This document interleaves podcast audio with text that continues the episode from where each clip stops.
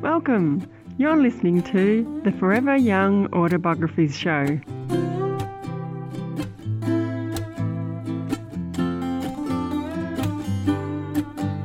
Hello, welcome to today's show, which is about family life. How to fast track life stories, life story writing, and creating while raising a family. The show today is sponsored by the Structure Success Video Training, which is a special video training I created to help you come up with an outline for your project. It could be an autobiography, a memoir, a biography, or some other life story project. So stay with me to the end of the show and I'll give you the details on how to get your hands on this free video training. If this is the first time you've come across Forever Young Autobiographies, a big hello. It's where we learn how to create life stories for family and friends so that unique memories can live on for future generations.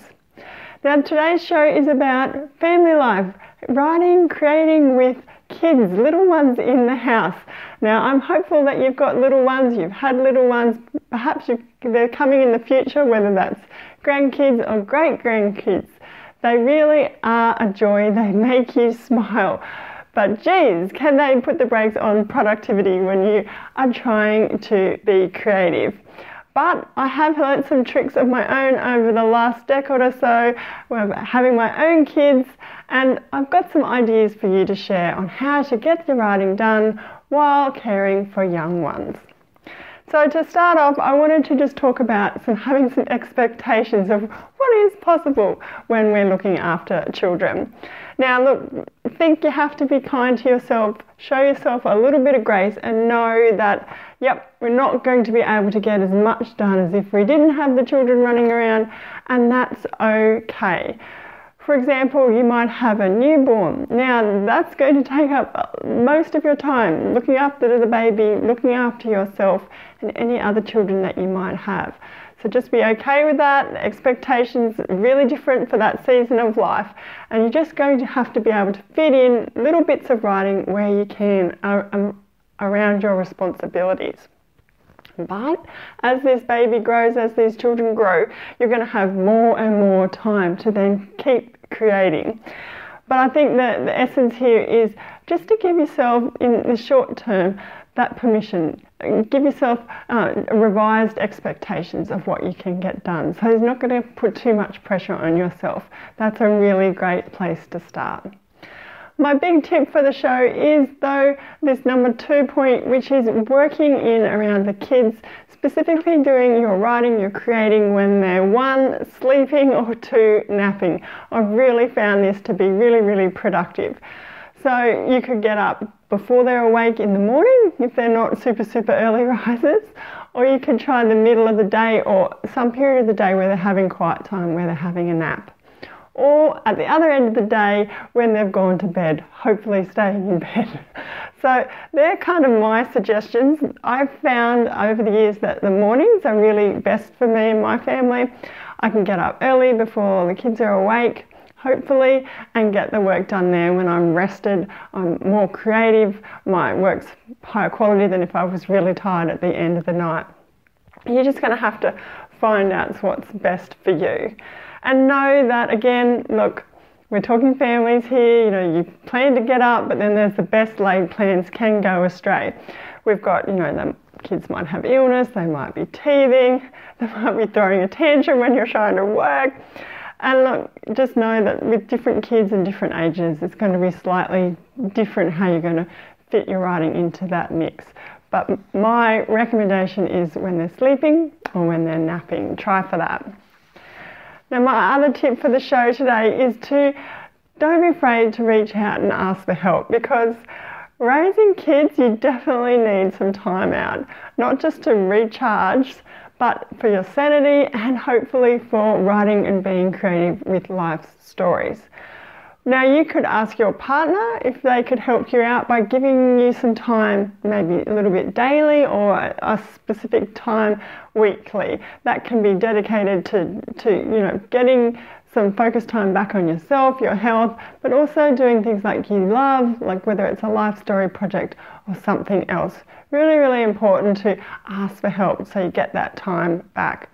Now, if it's not your partner, or and or you could try your other family, friends. You could get creative by trading a play date with maybe some other parents or grandparents just think about ways that you can, yeah, find some time, a little slice of time, whether it's weekly or when you can. Um, now, depending on time availability and money, that kind of thing, you might be able to organise a babysitter, that's really handy, or you might be able to get some daycare help or some kindergarten help. All of those are really going to help you get some time back in your in your week, get some help for you know just being you and getting some more work done on your projects. So there, there's a little bit, uh, some suggestions on finding some writing time with kids. To recap, I sort of stress number one, you need to just revise those expectations, be kind on yourself. Number two is think about sleep and nap time. That's really when I find the best, most productive time to get some writing done. And thirdly is to ask for help.